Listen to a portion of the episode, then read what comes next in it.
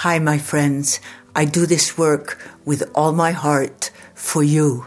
So please contribute generously to Future Primitive.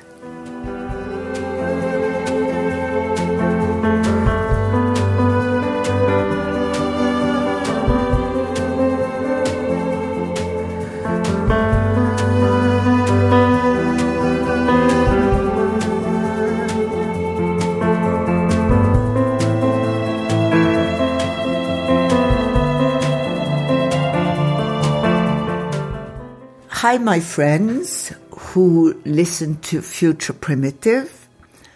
I am on the phone today with Andrea Mathieson. She is in Ontario, Canada. And since 1995, she has been passionately consumed in developing the Raven Essence project. To her surprise and delight, her intuitive work has unearthed a living philosophy that over the past years continues to evolve as she grows and changes. I am on her website, which is called the Raven Essence Project, and um, I am really moved to start this conversation with her. So I guess, Andrea, what has attracted us to each other is um, a deep dedication to listening to the earth. And so I'd like you to begin by telling us about your relationship with Gaia, the living earth. Oh, big. that's a big entry point. Um, maybe I can say that a dream that I had close to the time when I just begun to make flower essences in 1995 in this dream, I was walking into the woods, and there is a square, like a cafe table, with four people sitting around it on quite high chairs, right in the middle of the woods. Two men and two women. And as I walk up to them, all of them say one after the other the same phrase, so it's really imprinted in my in my heart and soul. Precious is my garden and my garden is me. Mm. So I hear that four times, and then I walk down to a stream and leave them. At the time that I had this dream, I was making essences and very involved with the deep listening to in the individual plants in my garden. Um, flower essences are not aromatherapy, Joanna. I'm sure you know this, but it's more like the Bach remedies, where you you um, make a vibrational tincture of of a plant uh, in water, and um, and then the art or the alchemy of a flower essence is that you're also listening to the story or the frequency or the language of the of the plant and that comes in in um, a definition that goes with the essence. So I was very involved in this at that time, and I knew how precious my garden was to me because I had over and over been crossing that subtle threshold between an ordinary garden that looks pretty into a soulful garden that feels numinous at many levels. Mm. So I had projected this the preciousness out on the garden, but the dream was the recipe for the deeper part of the work, which was yes, that's precious, but so are you. Mm-hmm. Now, that was a lot more work to integrate that. And it is in the balance between the outer and the inner, um, the yin and the yang of that, that has been my um, passionate exploration over these years.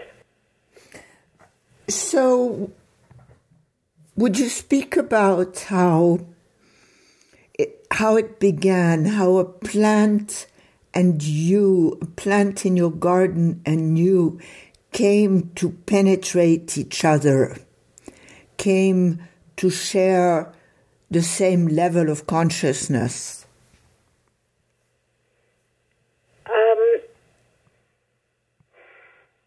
I had been using other people's flower essences for some time, and I appreciated them. Um, but it was a naturopath who asked me to make one from a particular plant in my garden, and it was a datura. Now, the datura is a hallucinogenic plant. mm-hmm. It was fascinating. It's the Jimson weed, the the beautiful. Uh, sometimes it's called an angel's trumpet, and um, Georgia O'Keeffe has done some extraordinary paintings of the Jimson weed or the datura. Yes. Um, it was a rather significant or prophetic um, invitation to make one from that plant because looking back, I have over 350 essences now, but looking back, that particular ones was signaling where I was going, and I can share some of the definition about that um, later if we want. Yes. Um, but I didn't realize at the time all the steps that had been set up for me by Spirit to um, that conspired so that in that moment I would know what to do. Mm-hmm. Um, when I went outside to make the essence, I had the traditional formula approach um, where you take a plant, you put it in water, and you call the nature spirits in to be present to transfer their energy to the water. I knew all the technique, mm-hmm. but when I stepped outside, what I heard was, don't do it the way others do it. And I went, oh, oh. and what I heard is you have to bring yourself to the process. So here again, it was the invitation to come forward with who I was, not to just give away the power or the inspiration to the other. So I had to really stop and think, well, who am I? And at that time, I had been teaching piano lessons for many years and working as a concert pianist and so on. So I, I thought, well, I'm a musician, but I can't bring my piano out in the yard. So what I did was used overtone chant, and um, that was a way that I brought myself more fully into the alchemy of the process. Now, then going and listening to the plant, um, I found it very easy just to look at the plant and then get very soft in myself and open to phrases that I would hear, and I wrote them down, and then later I wove them into an, um, a more articulate definition. I didn't think anything about it. It just came so naturally to me. Um, I had not even considered Joanna at that point that I was really intuitive. I didn't, I didn't see myself in that fashion, but I, the process was so shimmeringly sensuous mm-hmm. and so such a depth of communion that I experienced that it was infectious. And instead of just making the one plant, I went around the garden and made 30 of them that summer. Um, I was just I was just playing. That's that's how it began.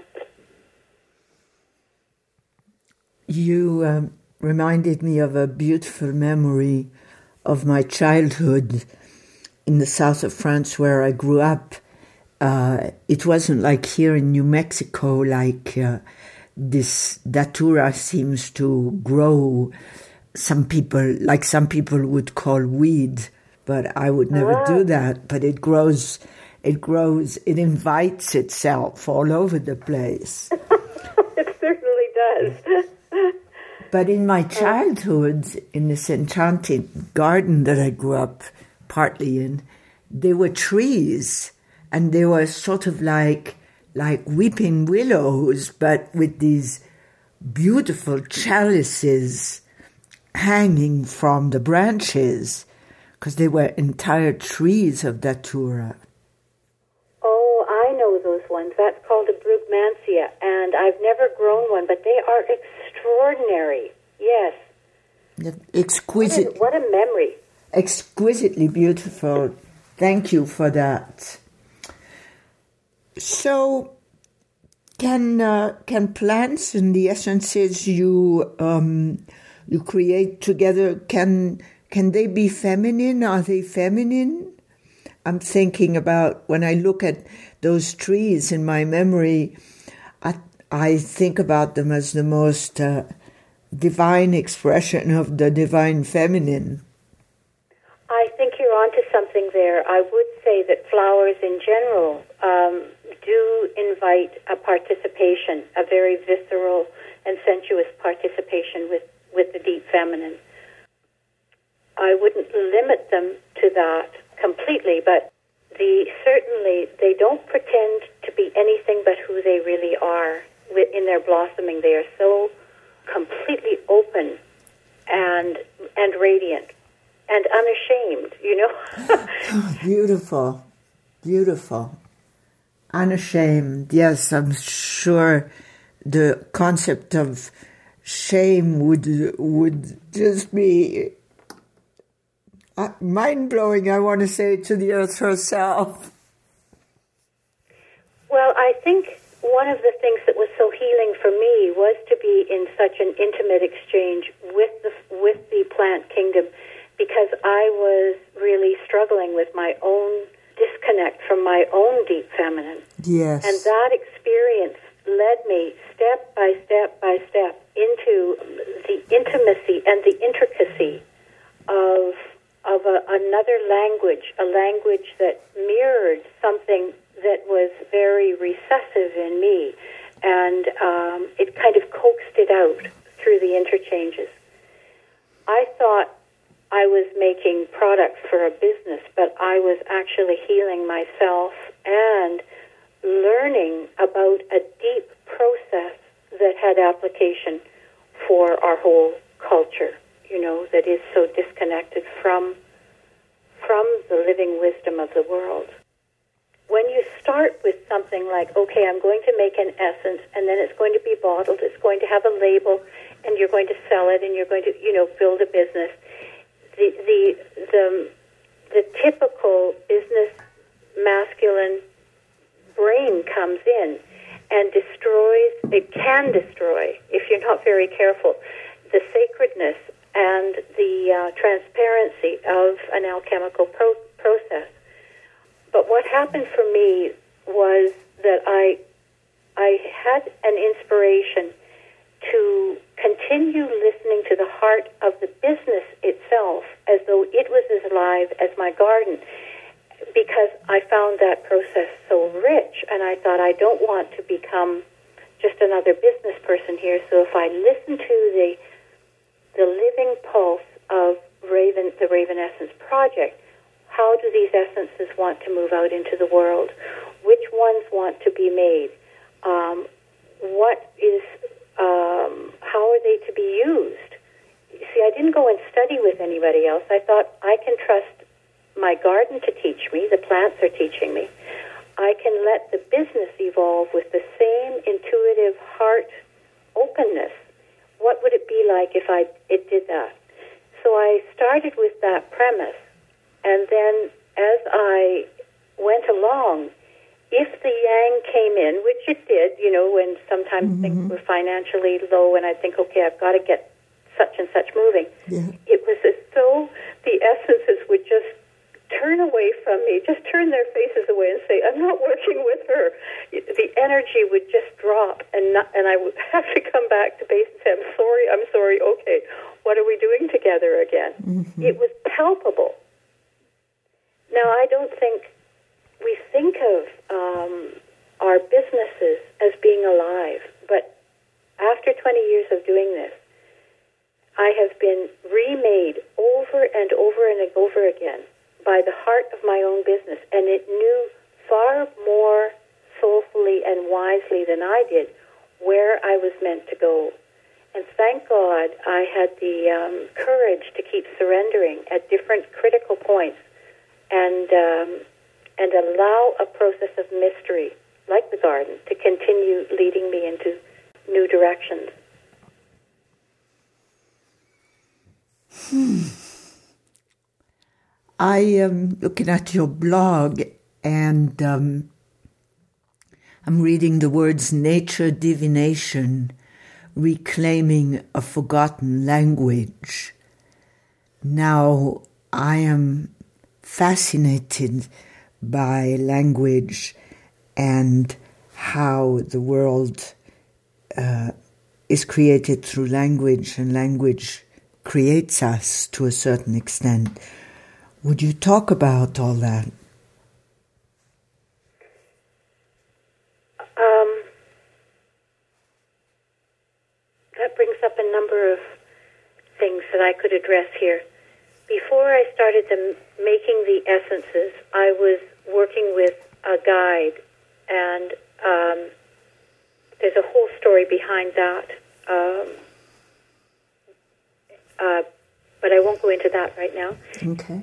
And at one point, so I was doing automatic writing with this guide, and I was beginning to open my intuition through the li- the deep listening here. And at a certain point, this guide said to me, "I'm having difficulty getting through to you. Your head is too like kind of square and box-like.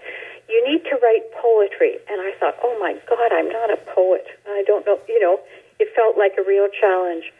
But at this point, I'd learned enough to um, trust the guidance.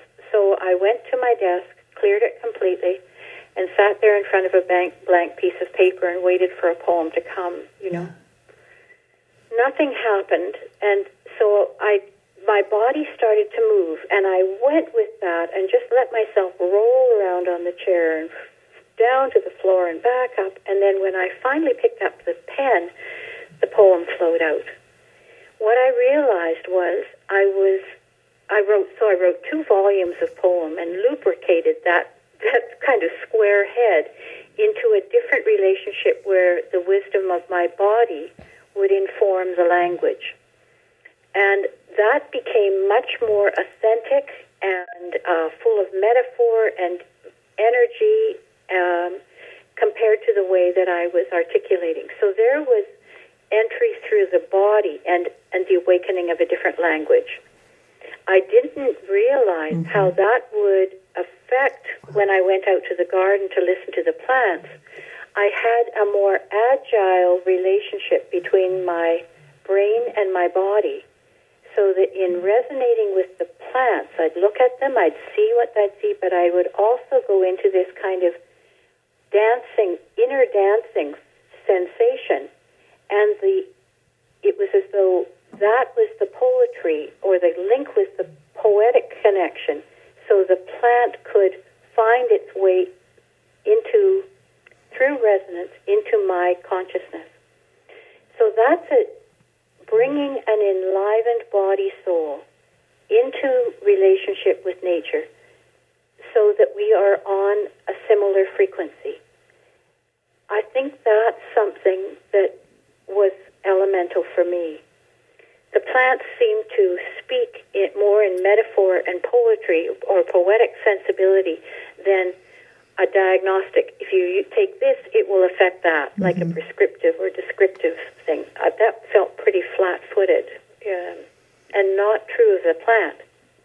Um, the plant's essence, you know, its frequency. There's another implication because this to this nature divination and the language here because now I'm working with other people to take them through a process of opening to how they can cross these thresholds and participate with the living heart of nature, which I think is critical for these times. Um, critical. Absolutely, and and that I think is my current mission is to assist people to open find that language that's missing. And our current language about the earth is very patriarchal, or particularly English. We talk about stewardship of the earth or caring for the earth or having dominion over the earth, and it's all built upon separateness and as though the earth is something that we are responsible for. Whereas other cultures have relational language built right into the structure of their um, uh, speech. For instance, when you talk about brother fox or father sky or mother earth, right. there's a fam- familiar connection that breeds affection and relationship.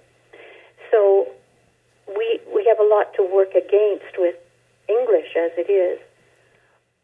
But what I find when I take people outside, I take them out with an issue that they want to look at.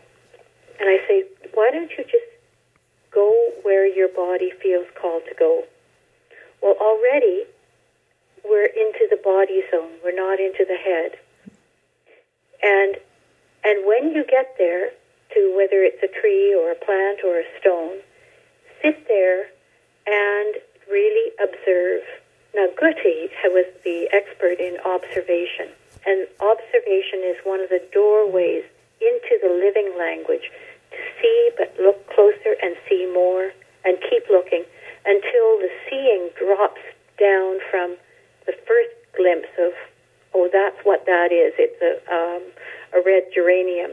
To, oh my God, it has five petals. It has, you, you start to see more and more. Mm-hmm. You move into the heart and into the body. And at a certain point, there begins to be established a frequency of resonance. And then on that line, there is something that begins to be reciprocal, that moves back and forth between you and the other, the stone or the, the flower. And it's that point that the person often says, Oh, that's it. That's what I was meant to see. That's, and out of that is their answer. But it comes right through in the resonance of the heart knowing. And then they decode that later. Oh, that's what that's about. Would you like an example of that? Very much. Okay. So there was a woman recently. I found this one very poignant.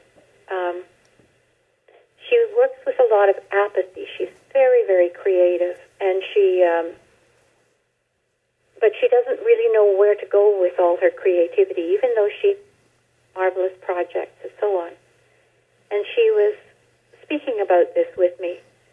So I encouraged her to go out to the garden and just hold that issue and let herself be drawn. I didn't go with her, but when she came back in, her eyes were bright and shiny. And I said, What happened? And she said, I was drawn to trees and shrubs, and I noticed the common feature with all of them was that they were fruiting trees and shrubs. And she said, The message I got was bring things to completion, bring things to fruition. Mm. And she realized that she had various things started, and then the apathy would just come in like quicksand and concrete and and mire her down and you know into the apathy. So she got her own best message from a direct experience with the plant kingdom. But if I had said to her, this is where it gets really interesting, Joanna, because if I had said to her, you need to complete your projects before you can. Um, that's how you will get more energy in your life. She would have buckled from my suggestion, even if it was right. But she got it directly through the body where it was able to be completely integrated, and it was hers. There was no break in the transmission.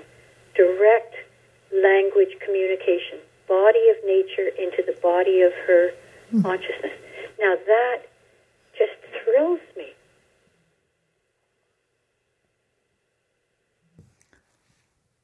It's so wonderful that it thrills you.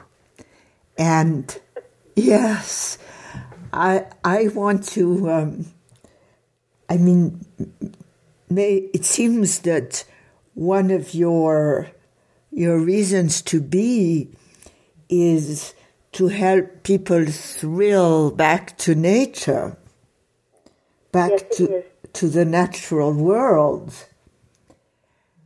Tell us about Raven Essences and how, well, the story and also how these alchemical essences can can help us to reconnect with our thrill of being one with nature.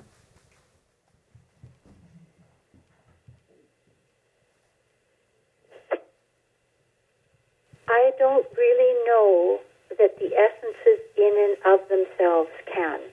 I, um, I'm actually still, after 20 years of making them and working with them with people, am rather perplexed about how they work, um, how effective they are, and I have struggled with the traditional paradigm of using products from nature to heal us to me that is one more it's one more usurping or or taking from the earth in a self-centered uh-huh. way. Patriarchal. Um, yes. Yeah, exactly. And that bothered me right from the start, Joanna. I thought, um, I don't. I'm not a healer. I, I, I'm not even. This sounds may sound appalling, but I'm not even really interested in helping people feel more comfortable or fixing diseases and illnesses. There's many people who are far better at anything like that. I am passionate about tending that um, part of a person's soul that has maybe become hidden from view. Their, their, I mean, James Hillman used to call it the daemon. Mm-hmm. Um, the essence of that that come forward. Now, if essences can assist in in that process of self emergence, that's where I get my um, deepest satisfaction. But the tendency to put them back into the allopathic, have you got something that will cure headaches, just yeah. makes me shudder, you know. So after um, a, about two years of starting the project, I um, had an idea. I thought, if I'm not going to use them in that typical way, what if the essences were to provide a portal into the living earth? What if I turned this around instead of how can they help us? What if I flipped that and said, how can this window through um, a peony, for instance, or an iris, if I looked through that focused lens of that frequency, what would Gaia have to say through the lens of iris or peony? Well, that opened huge vortexes of um, possibility and information. I ended up spending days uh, going into deep meditation and received a whole alternative set of definitions because now I was communing directly, not with the flower, but through the flower into the heart of the earth. And I received information about earth changes, about interspecies relationships, about viruses and bacteria, about. I was just, I was so blown open that I put the writing away for a couple of years and didn't touch it. Mm-hmm. Um, now I'm bringing those writings forward, and I've grown up enough um, to be able to understand what was given to me, a glimpse into the into the heart of the earth, and it and I think there is more consciousness now to be able to receive that the earth truly is alive and articulate, and that we can commune. So I'm writing an, um, a series of ebooks called Earthlight, which is a work workbook to assist people to commune with the sacred earth again. And um, these writings have have been uh, slowly developing in me as not being crazy. I'm not. I shouldn't talk in the negative, but they have value. But they took a lot for me to grow into them and and see what the patterns, the deeper patterns, really were. So I know I've taken us away from Raven Essences, but while I continued working with the project, there was this other quiet secret life going on where I was having these deeper communions with with the earth and um, uh, ancient stone up in Georgian Bay, communing with snake energy, and these did not come out publicly. This was not my public work. so that's where I am as I sit with you today, is holding this vast amount of information that just is, I'm pregnant with. I'm pregnant with four books, actually, Joanna. Marvelous, marvelous. Uh, I do. I would ask for your generosity to share a little bit about uh, your relationship with snake energy. You would like a bit more of that? Yes. Yes. Oh. you wish. Ah, you, you, okay. My first dream as a child was a snake dream, and it was a nightmare. It was a reoccurring nightmare. So, I mean, I have been imprinted with snake right from the get go. Um, not an easy relationship for a child, but um, and um, yet in other meditations, snake has come through in dreams all throughout my life. Last uh, before the end of last year, I went into meditation and asked, what is important for me to pay attention to in the first two months of 2050? And what I heard was, you need to turn up every day and be open to source. Well, that felt like quite an imperative, so I did. I'd get up early in the morning before dawn and go into meditation. And what came was completely unexpected. But they were encounters with snake energy, like a shamanic journey each day. So for 60 days, I had these experiences and wrote them all down. Um, and uh, now I have what's called the Book of Snake, which I'm growing into. um, and uh, then I went back through 20 years of journals and looked through all the journals to see how this theme had been working me throughout my life. What does it mean to be in such deep relationship with snake? Um, I can't pin it down to a simple manner, but it has something to do with the most sac- sacred energy on the earth and the most reviled. The split between yeah. those two things. Yeah. The vital life energy in all of us. And Snake carries that in in that dual split between sacred and reviled.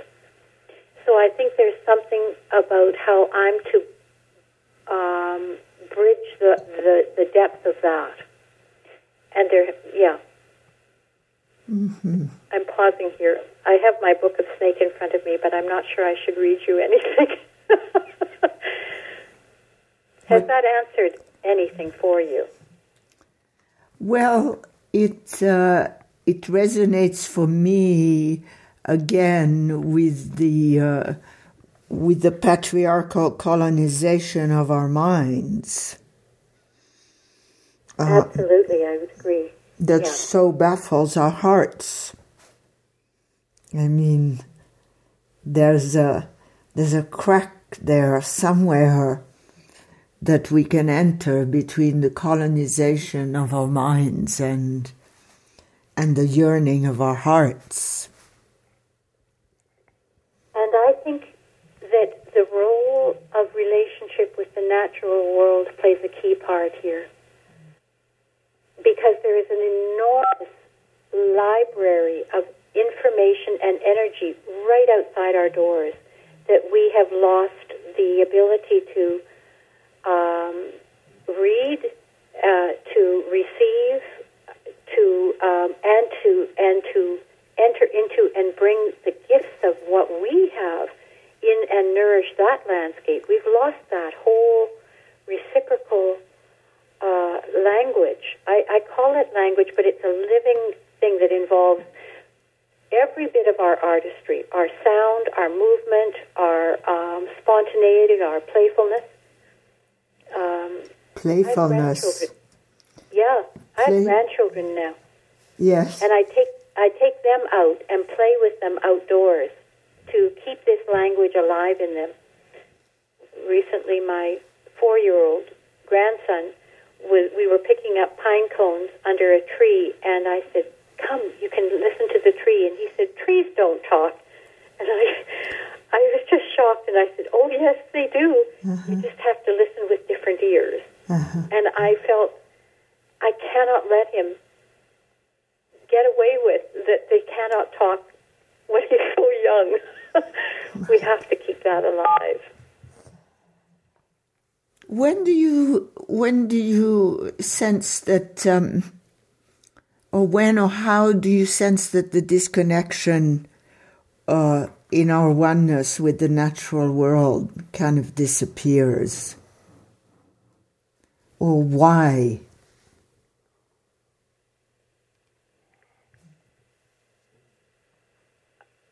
Um,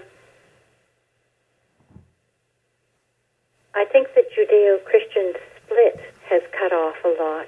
I think the uh, law, the rise of the patriarchy severed us from that relationship, and there's been a lot written out, written about that as well.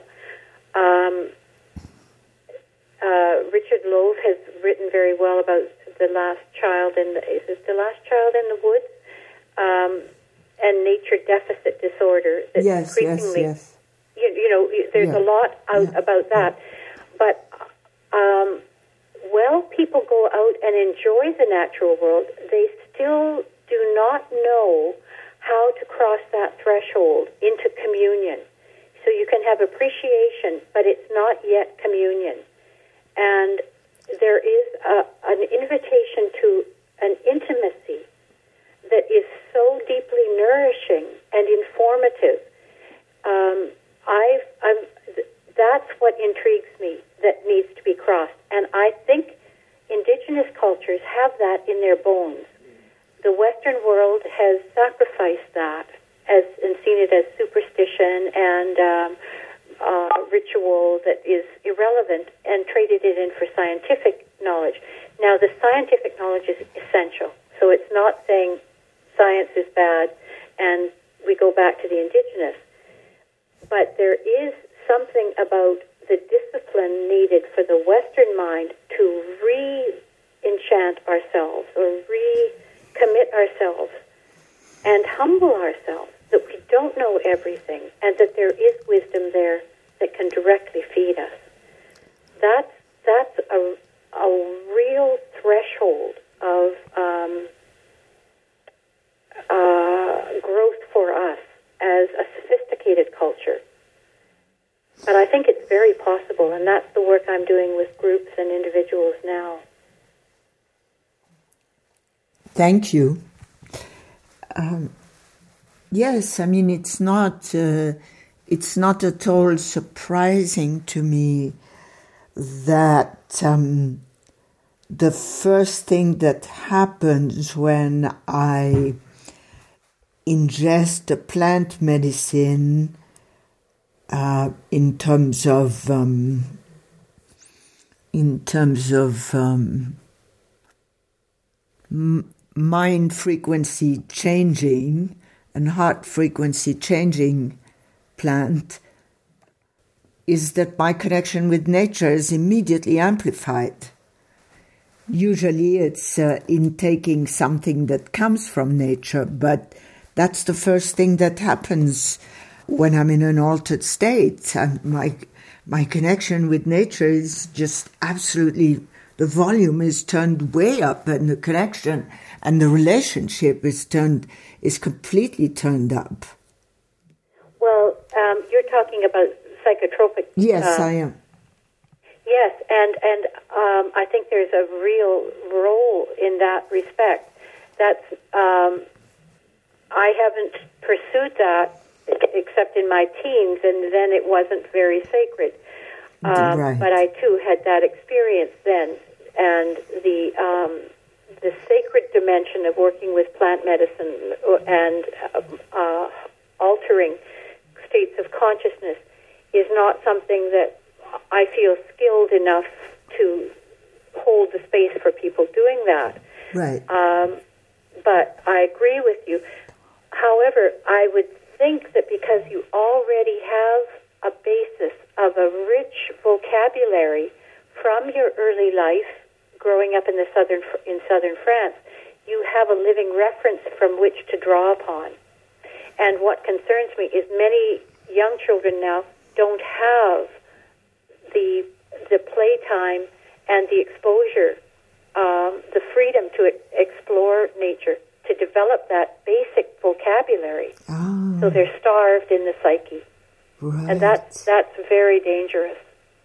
Right. They have no. They have no. They have less and less natural context. Yes. That's right. You have to have a basic vocabulary to begin with. Otherwise, it becomes too insular, just me and my body, and Uh-huh. I look out at the natural world, and it, you know, it's, yeah, it's. Yes, I don't it's know like a television show. it. Yeah. It's like Yeah. another show. Nature right. is yeah, appears like another show. Yes. Yeah. Yeah. What about love songs, Andrea? Oh, Yeah. that's uh, that's another aspect of my work where it's. Um,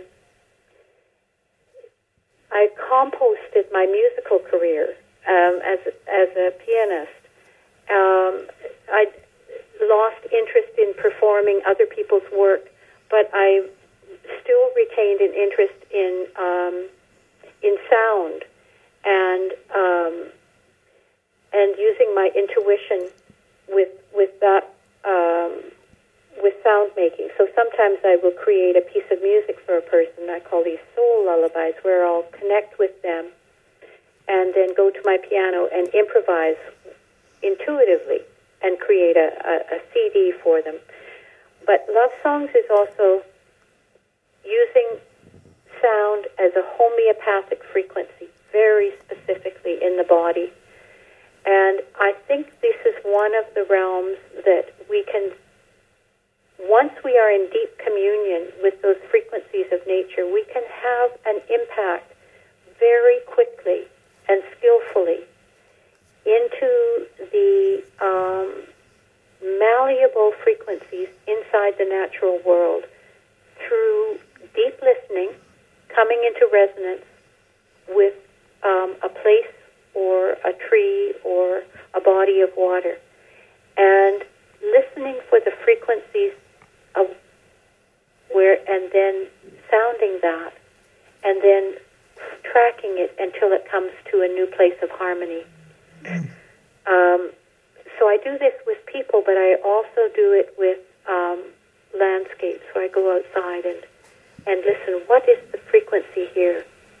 And and then try to emulate it exactly with my voice. And then I listen again, and this frequency shift very easily and readily. So there's a, that's a dance of song between me and the landscape. Um, and I feel like it's soul food for the landscape. It's nourished. The landscape is nourished by our song. And we've forgotten how to do that. When I went to Ireland, this is this is not an aside actually. I'd been so used to listening to the plants in my garden and receiving a certain um, frequency when I tuned in. When I went to Ireland back in I think it was 2004, the first time, there was a huge uh, birch no uh, beech tree, and I went to tune in on the beech tree, and I was stunned because what I heard was a song, not words, but a song. Now, a song is a higher frequency than just words. It's it's it's quicker. But I think in Ireland, because they have cultivated so consciously for centuries their relationship with the Celts to the land, that they have quickened that land in a way that it still sings, it still vibrates at another frequency. Mm-hmm. And that, I feel, we have a responsibility to remember how to sing with the land. So, yeah, that's why some some of the work that I'm doing now I call Earth Song Mysteries because we have to enter the mystery and then sing with the earth again. I don't think that's just a nice metaphor, Joanna. Mm-hmm. Mm-hmm. Very beautiful. Very beautiful. I am so um, happy and grateful that um, our intuitions found each other. Oh. well, I am too, and um, it's a privilege to to feel your deep listening with me. I feel you tracking as I um, listen for what to share with you. It does. It it does enter. I would like to say every cell in my body. It's a it's a, it's a cellular conversation. And, no, I mean it's so interesting that uh, uh, I get to um, fall in love with ninety-eight percent of the people um, I speak with. I'm sure you do.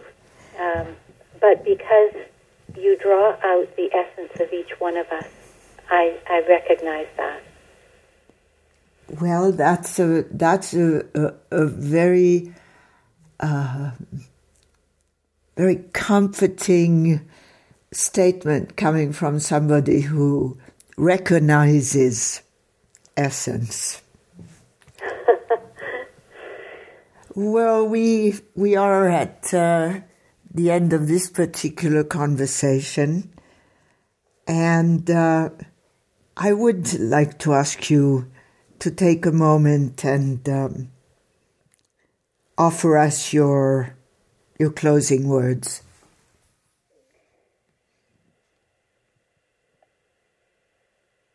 Maybe we could let Gaia have the last word. Um, I have a book of poems that I've written um, based on these deep um, meditations with Gaia. And I, I've created them as a divinatory system. There are 120 poems. Why don't you choose a number from 1 to 120, and I'll find the resonant poem for, for the closing. 53. Got it.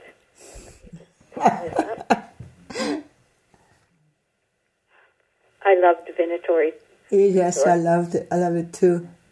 They're playful, you know. Yes, playful okay. is the best. This is uh, 53 is from the chapter called Remembering, and this is Gaia's in the first person speaking. So she says, "I cannot move.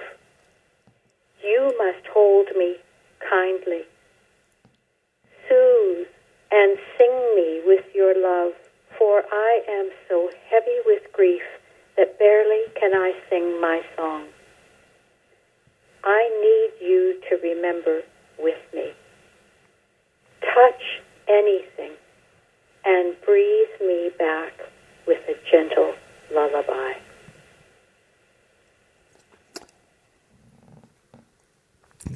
I'm speechless. I'm, speechless, I'm speechless with delight. uh, you chose well. okay, then. I guess we need to go our separate ways for now. Thank you, Joanna. Thank you so much. Bye for now. Bye for now.